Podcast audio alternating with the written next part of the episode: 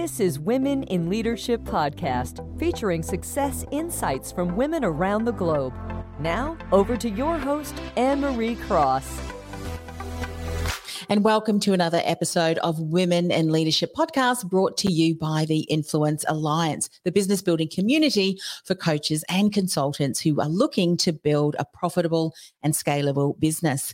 Now, my guest today says an integrated business model rarely happens accidentally. You need to design and deliberately create a business that delivers on both social and financial returns simultaneously. And joining me on today's show is Bessi Graham from Benefit Capital. Now, Bessi works with intrapreneurs and entrepreneurs who are seeking to use business as a positive a, a change agent.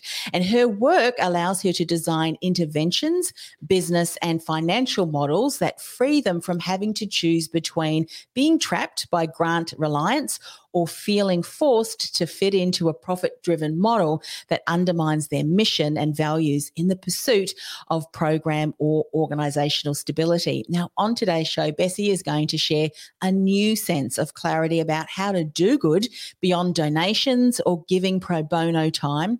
What's possible if you create a business that marries your mission and an ability to make money, as well as comfort that you are not alone. So, welcome, Bessi. Thank you so much. Lovely to be here with you, Annemarie. This is such an important topic because, you know, when we uh, have spoken to women in business, women in leadership around the globe, one of the things that comes up time and time again is that they're not just driven for the bottom line, but so much driven for the social good, for the impact that their business, their work, the legacy that they're leaving. And so I love that this is what your business is all about helping businesses to be able to navigate how do we tie the two together? Are they conflicting? All of that good stuff. But tell me, before we dive into uh, the good stuff, what inspired you to get into this area? Was it something you're always passionate about? How did that come about for you? Yeah, so I think as a child, so right back to childhood, the the ideas around social justice and wanting to make an impact in the world, all the pieces you just spoke about were part of how we were brought up. It was it was in my family from the beginning. But the the aspect of starting to spark that idea that making money wasn't a bad thing and that business actually had a role to play and could be part of solving social problems, for me, started to come up in high school. So there was a talk I went to where someone spoke about the idea that even if you were just on a pretty basic income over the course of your life, you are probably going to have, you know, over $2 million come through your hands. And what were you going to do with that money? And as someone that grew up in a family that didn't have money, that sounded like this oh my goodness, wow, that, that's a lot of money. What could you do with that? And so they spoke about what at that point was referred to as ethical investment and this idea that you could actively choose and be thoughtful and intentional about where you invested money, how you spent money, what bank you put your savings with. And so that idea, I really I found that appealing.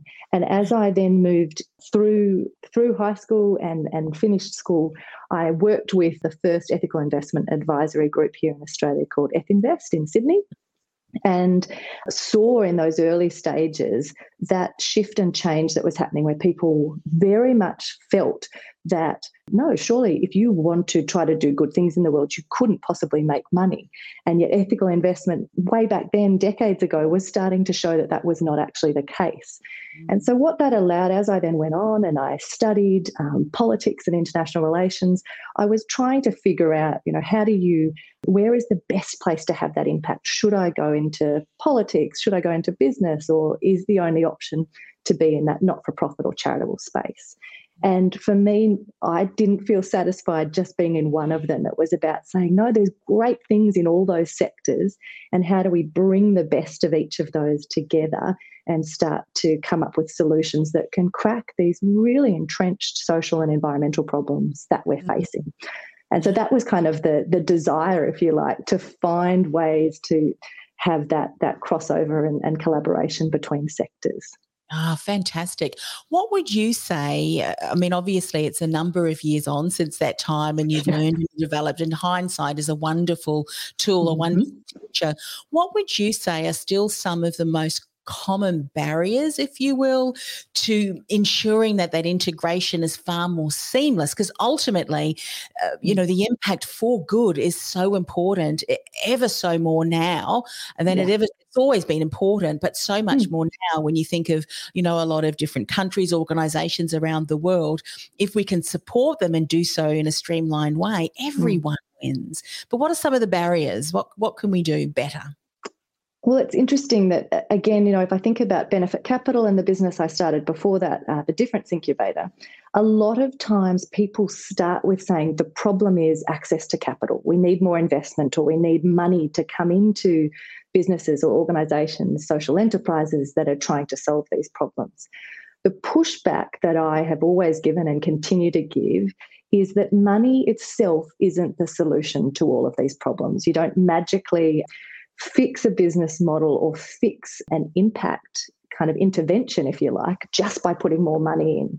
And so the, the primary thing that we see over and over again in terms of those challenges or barriers mm. actually comes back to a mindset piece. So whether it's conscious or unconscious, we have absorbed this idea that you have to choose are you doing good or are you making money? You know, we use legal structure and the idea of I've set up a for profit business or I've set up a charity or a non profit, and that automatically puts you in a camp. And those types of approaches, whether it's to starting a business or about where you choose to have a career, and saying, no, I'm driven by the social impact. I'm not here to make money. Or you say, well, this is a business, not a charity. I'm, I've got to make a profit here that mindset actually fundamentally stops our creativity and our innovation around trying to merge those two, trying to have the integrated model that gets you the win win. Mm-hmm. And so that mindset is actually at the heart of where a bunch of then the barriers start to, to come. And so that is where I always start with people is trying to unpack how they actually feel and where there is discomfort around bringing those things together. Yeah, I love that. And, you know, when you're thinking about money, our relationship with money, everyone has a different relationship, their mm. beliefs and so forth. So, would you say that once you're able to support, say, a woman in business, mm. um, you know, women in, in leadership, have a mindset that that allows them to see that hang on you can actually have both that that's great and that you can continue to work or they're still going to come up against barriers systemically if you will with the way yeah. some corporations and, and mm-hmm. providers mm-hmm. and so forth think what do you see happening here yeah so i think there is it does start with an individual so if, particularly if you are the business owner or the entrepreneurial founder driving something, it's incredibly important to address your mindset. But you're right, there is always then going to be external factors. And those same types of ways of thinking or operating will be at play. So often we will find that a board will be will will continue to push back on someone and, and they may verbally seem to agree and be saying, yeah, this is great. We need to have a sustainable model. We need to try to figure out how to not just be grant reliant. But then when the rubber hits the road and there's important decisions to be made, and there's actually an opportunity for either the organization to make some money or for individuals within the organization to start to get paid properly when for decades they may have been paying themselves way below what they were worth then you can have these power dynamics and very awkward conversations that a woman, if it's a woman, will have, or you know, it doesn't actually matter at that point whether you're a male or a female coming up against these challenges. That there is great discomfort, whether it's from philanthropic funders, government funders, your board, or others who have an expectation of, well, hang on a minute, if you're saying you're trying to do good in the world, why is it that you think you should be paid a commercial salary? Or why is it that you are going to charge us a commercial rate for delivering a service. So, those pieces we tend to have double standards that are often not thought about or reflected on, but they are pieces that you will come up against. And there is a common theme I find in the work that I do, which ends up being trying to help people learn to read the power dynamics in a room or a relationship and start to shift those. Because if you can't start to change that dynamic, you will yeah. constantly have those pieces just blocking and stopping your progress. Yeah. I would imagine too that, you know, as a CEO or a founder who really is at the helm driving this organization, this this business forward, you need to be so adept, if that's the right word, in storytelling in such a way that you capture everybody around the table that taps into their unique reason why they're there and yeah. through that storytelling bring everybody on board is that one way that you're encouraging these people as they move forward yeah and that piece of understanding your audience and learning to tell the story and it's not about being dishonest or leaving things out to trick someone it's about training yourself to tune in to what what is it that's driving them or that will help them make a decision and it's those parts of the story that I need to tell to this person. Yes. Yeah. That's the critical kind of piece. So it is still about integrity and honesty and having, you know, that authenticity in how you tell the story.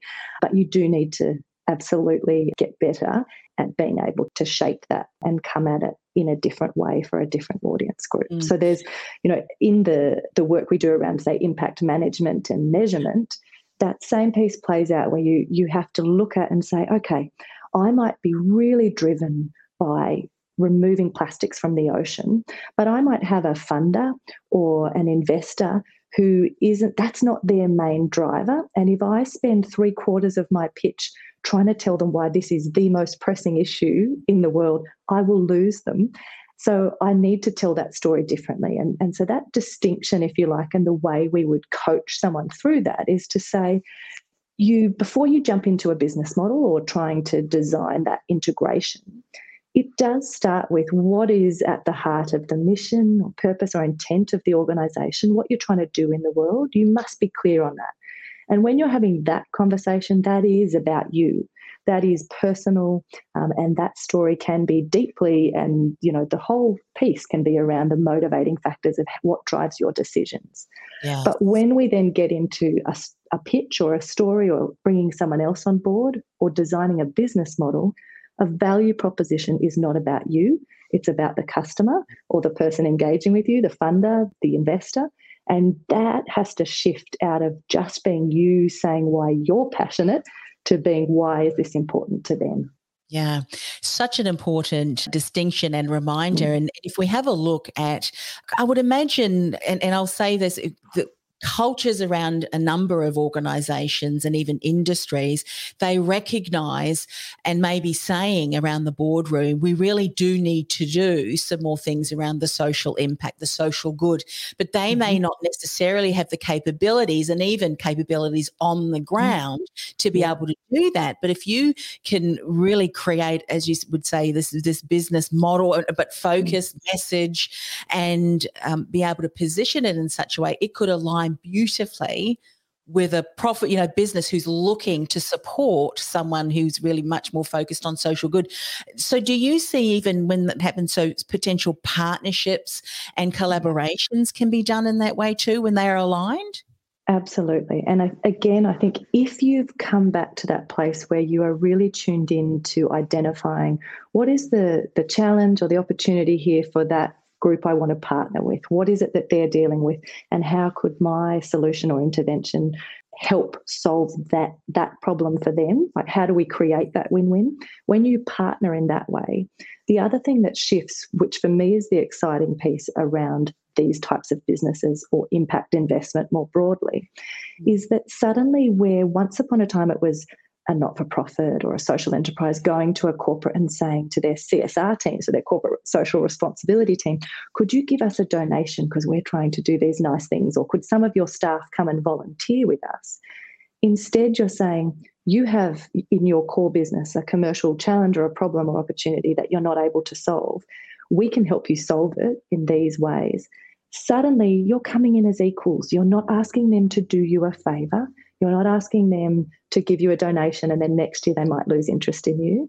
You have really been able to bring yourself into a much more equal partnership that creates that sustainability and makes you now be able to access capital, funding, partnerships that you could never have accessed if you stayed in that charitable only mindset where you were asking them to help you yeah, beautiful. And that, I mean, the the first point we mentioned you're going to speak into, I think you've you've really just captured some incredible insights here. You know, that new sense of clarity about how mm. to do good beyond donations or giving pro bono time. Mm.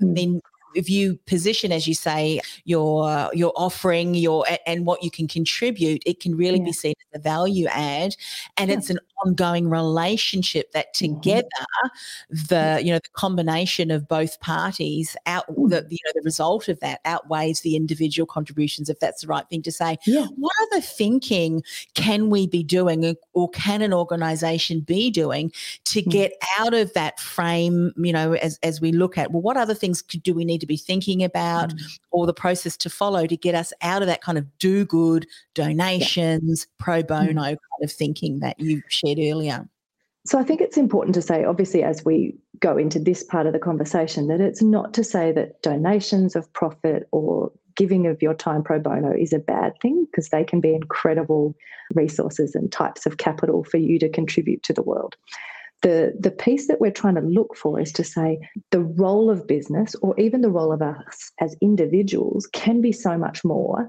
than just that. And that's where i want people to kind of shift their thinking. And so the reason why i encourage people to do this is that if each organization stepped back and looked at what are the decisions we are making where do we spend the most money in this organization? What are the points of us building this product or delivering this service where there are the potential for positive or negative social or environmental impacts. They can be intended or unintended because sometimes there's just things that happen and you go, I would never have even thought about that. We did not want that to happen, but that's now part of our contribution.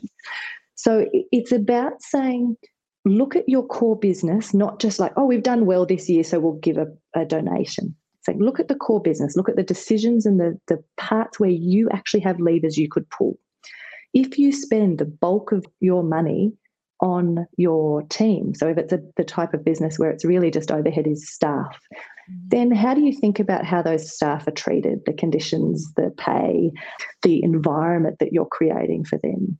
If you're the type of business that has a supply chain where you're building or making things, are the people that are building your products actually in their conditions safe? Are you polluting the water? You, so think about those pieces and the touch points that are where you are having the most impact. Mm. And you're not going to be able to magically fix or be perfect at all of those things straight away. But it's being honest and reflecting on that and then choosing, okay, we now know that we need to really start using less water or polluting water less? Or how are we going to go about that? How are we setting targets and starting to hold ourselves accountable to those ways in which this business is having an impact in the world? Because we are all having an impact, whether that's positive or negative. Yeah. And, you know, looking at the supply chain and, you know, the key stakeholders and shareholders mm. in the business, externally, internally, I think mm-hmm. often mm. we take for granted, but it all impacts, doesn't it? It, it all Absolutely. can impact. And we can make yeah. a positive impact if we start to make some changes, if those areas show, hey, we really do need to refocus on here, this area. Yeah. Yeah. And the same with your customers, you know, the the the way you can impact their life by them having access to your product or service or the types of ways you can change change yes. their own existence. That's that's all important. We want that to be positive. I would imagine that's a really good place to start and should be an area that we look at because we may find that down the track we do align ourselves and partner with other people and organizations. And, you know, if they do, someone often will they'll do a bit of an audit or whatever did you know that an organization that you do business with one of your suppliers does x y and z that's very much going to reflect on not just your organization but also your partners that you collaborate with too absolutely yeah, yeah, yeah. And those types of things, again, we're seeing shifts. So I've had the benefit of sort of watching this space emerge over more than two decades now. But but the speed at which whether an organization itself has as a driver the social or environmental side, you're going to have less and less of a choice of whether you're going to play this game anyway, because there are now regulatory components that are going to be impinging on how you do business. There's going to be compliance aspects. You know, we've seen recently Shell and legal battles over actually being able to impose on them the speed at which they change their carbon emissions. That will set precedent that at a board level, at an executive level, within the running of business, it doesn't actually matter whether you previously were driven by these things. You are going to have to start to design and operate your business differently. And the things that you were previously able to externalize and say, we're not taking that into account when we think of the costs of producing our products or services, that's not our problem. A future generation can deal with that you are not going to be able to do that in the same way. And so, this thinking, whether it's your personal passion and driver from a legacy point of view, or whether it's about being pragmatic, the role of business is shifting and will continue to shift. And I think that's going to only increase in, the, in the speed Absolutely. that that change happens. And if you don't do that from a business perspective, the con- your consumers will because yep. the spenders, the people now mm. that hold the purse strings, they care about this stuff. The, the younger people coming up, and even the older generation too, because they're now Absolutely. thinking, what world are we leaving for our grandchildren, right. great grandchildren? And staff. It's about staff retention. It's about the incredible cost to a business if you have high turnover and you're constantly trying to find new staff. People want to go to work and feel aligned and feel like they're bringing their whole their whole self to work and that they can be proud of the organisation they work for. So it's our customers, as you said, it's the consumers driving it, it's regulatory compliance pieces, it's the boards and the shareholders, but it's also about within the organisation itself and, and our staff saying, I want to be proud of the organisation I work for. Yeah. You know, as you're saying that too, I mean, some of the people that may, may be watching or listening today may be in smaller organizations and they think, well, how can we influence mm. government? Especially in some instances where government is slow. And we know that innovation and government, the two words sometimes, you know, it takes a little while to, for them to implement things. But imagine from a business perspective, if you made all of the business decisions that were aligned with the mission, and we're going to talk about how do we mm-hmm. marry the mission and ability to make money. But imagine if, you know, together a group of, of smaller businesses, if you will, mm were to come together and say, look, the decisions that we made for our um, supply chain and all of that, you need to align with that. So together, you, know, from a purchase decision point of view, and we know how small the world is now and how connected we are, mm. uh, you know, even across borders that can make such a dim- an impact, can't it? Because we can say Absolutely. we will not move forward with this business or recommend if things aren't changing. I mean, just that yeah. alone can make an impact if it seems out of our control, kind of thing. Yeah, and I think it's important, particularly as you said, for those that are running either smaller organisations or who actually feel really passionately that part of why their intervention or their programs work is that they are grassroots and they are at a community level, and that's part of the power and, and beauty of why they get outcomes. The the last thing that I would ever say is that everything has to scale and everything is about being big in order to be impactful. But the the way that you just described how there can be a collective approach is really important for people to think about at that small end because you can get the the benefits and the efficiencies and economies of scale by doing things like replicating a model instead of scaling it. Doesn't have to get big, but others can learn from and tweak your version of a model in other areas. Or you can come together, as you said, and collectively make decisions or have more buying power as a, as a collective. All of those approaches are about working smarter at trying to figure out how can we have more influence, create more impact, and make a more sustainable model without having to necessarily think everything is about scale and making it big. Yeah. And what I love about what I'm seeing too is because of the use and uh, of the tools that we have available now, we realize and I'm talking about being able to get connected with people in different countries where we may never set foot, yet mm. the, the collaboration, you know, the collaborations and partnerships, yeah. the recommendations that are being done.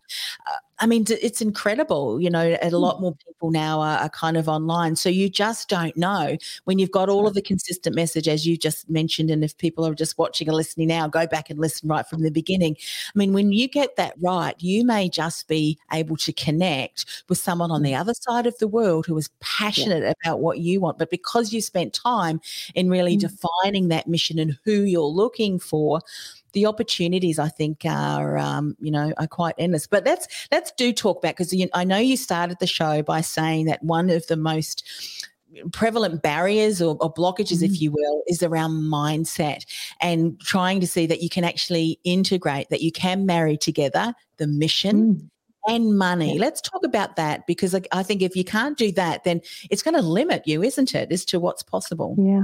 Well, it is. And it's the piece that makes it exciting and worth doing this work because what I see happen is, let's say, for example, we'll assume for this this part of the conversation that you are coming at your business or your organization from a driver to see a particular issue solved. Or so there is that that aspect around wanting to make a positive impact in the world.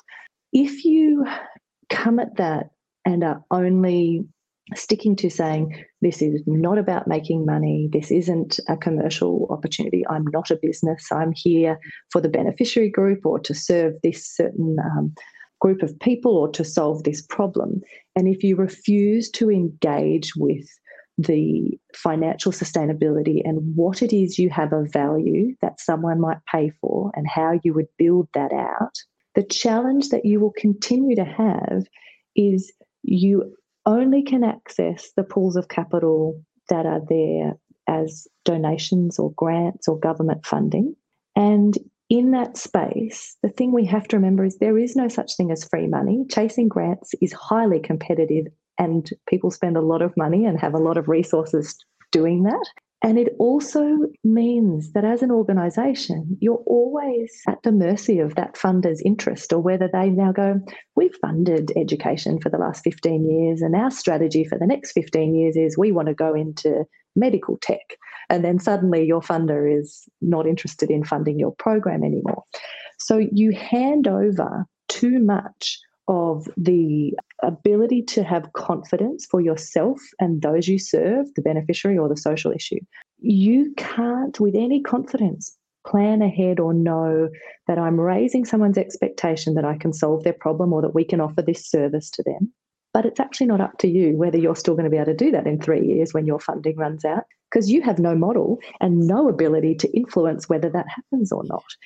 And so that's really important for us to be honest with ourselves about. It is, again, not to say that there isn't a place for philanthropy and government funding. There, there absolutely is. But if you can build a model that actually gives you the confidence that we know we can run this program and it might take us the next five years to get to sustainability and we still there will be components of our work that we are going to seek out grants or government funding to actually deepen and strengthen the work we can do but we will not be in a position where if that funder chooses to fund something else, we have to shut our doors.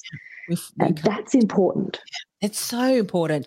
And I think it's having that mindset of entrepreneurship as well, which is yeah. about looking at what opportunities. And in actual fact, I would even go so much further to say that if you are in, in an organization that is very much driven for the social good, if you don't have the mindset of we need to become more entrepreneurial, we mm. need to come up with a, a, a business model that is sustainable, meaning all yeah. of the, the grants and so forth, that is icing on the top, but we can Absolutely. still continue. And, you know, one of the things that I, I, I would say, and this is obviously what the work that you do with them, how many organizations don't see the real value of what they can offer? I mean, mm. just database in itself for a profit driven business that yeah. database and connecting you with the big database and then that to them is priceless because if they had yes. to take the time and energy to build that so just though that alone is a real value add where you know mm. you can yeah so these are the things that i think you're saying is if you look yeah. at what you're doing and pinpoint all of the different areas which would be considered an asset or a real yeah. this is a value add that this organization could really partner with you brings up, up, open up a lot of opportunities doesn't it And they're the things. So when we part of so our name being benefit capital for us, we are always trying to get organizations to realize that there are lots of types of capital. It's not just about money.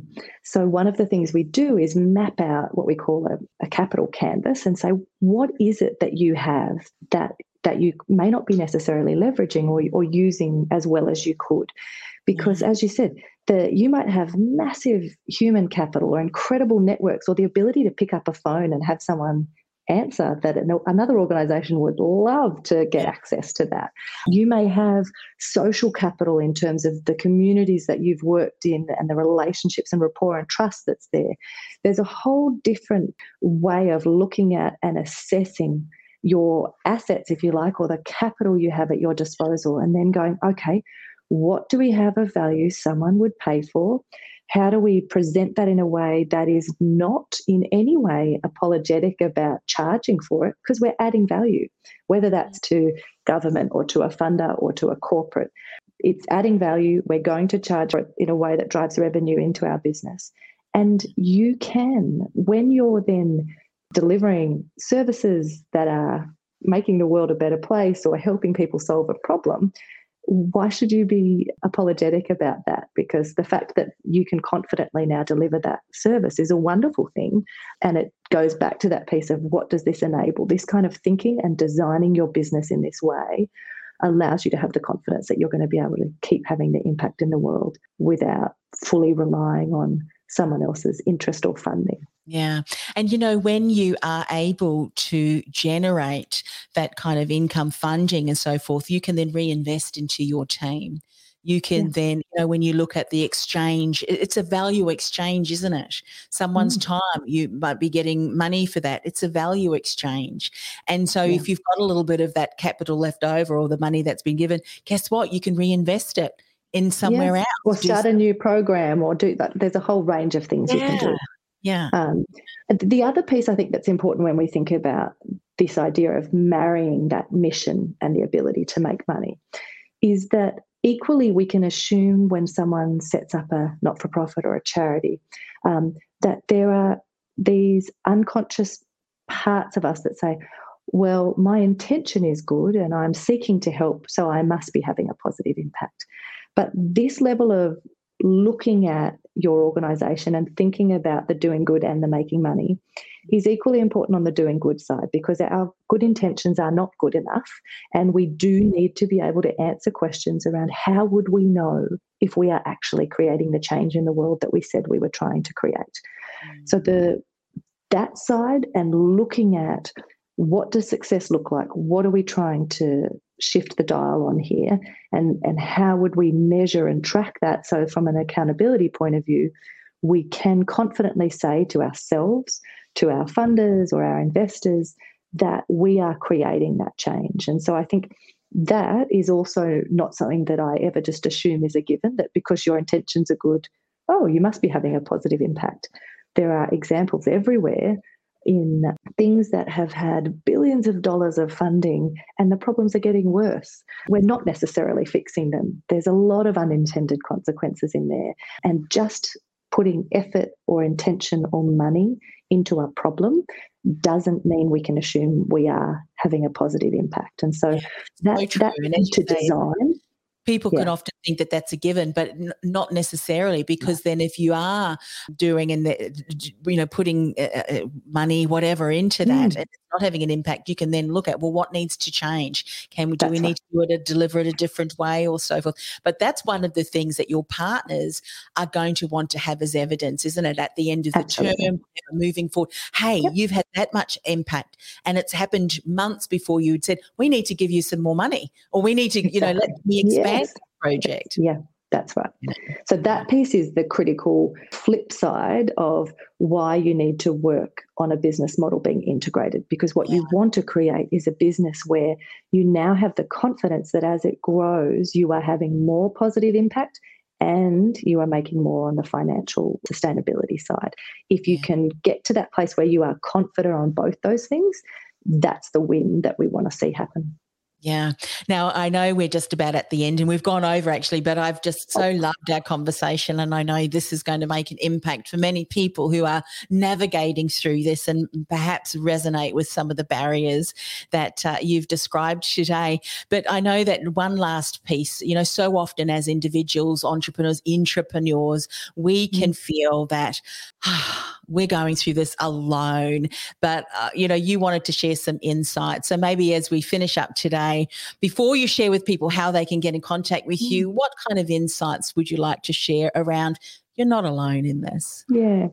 So I think the, the piece for this is around starting to be quite discerning about whose voices or criticism you listen to, how you seek out company and feedback. There are so many people that are out there trying to build these types of organizations who are doing the same types of things as you.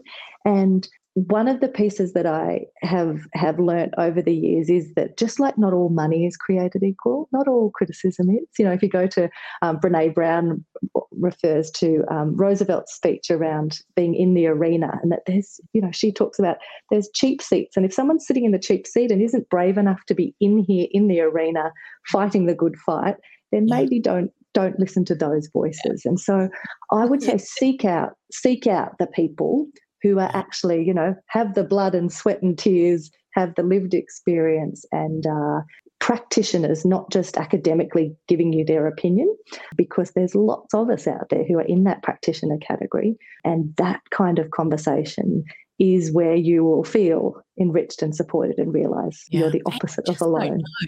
You know, when you surround yourself with people who are in the trenches, they may yeah. have gone through a particular challenge that you're now faced with today. So rather than having to reinvent the wheel, one yeah.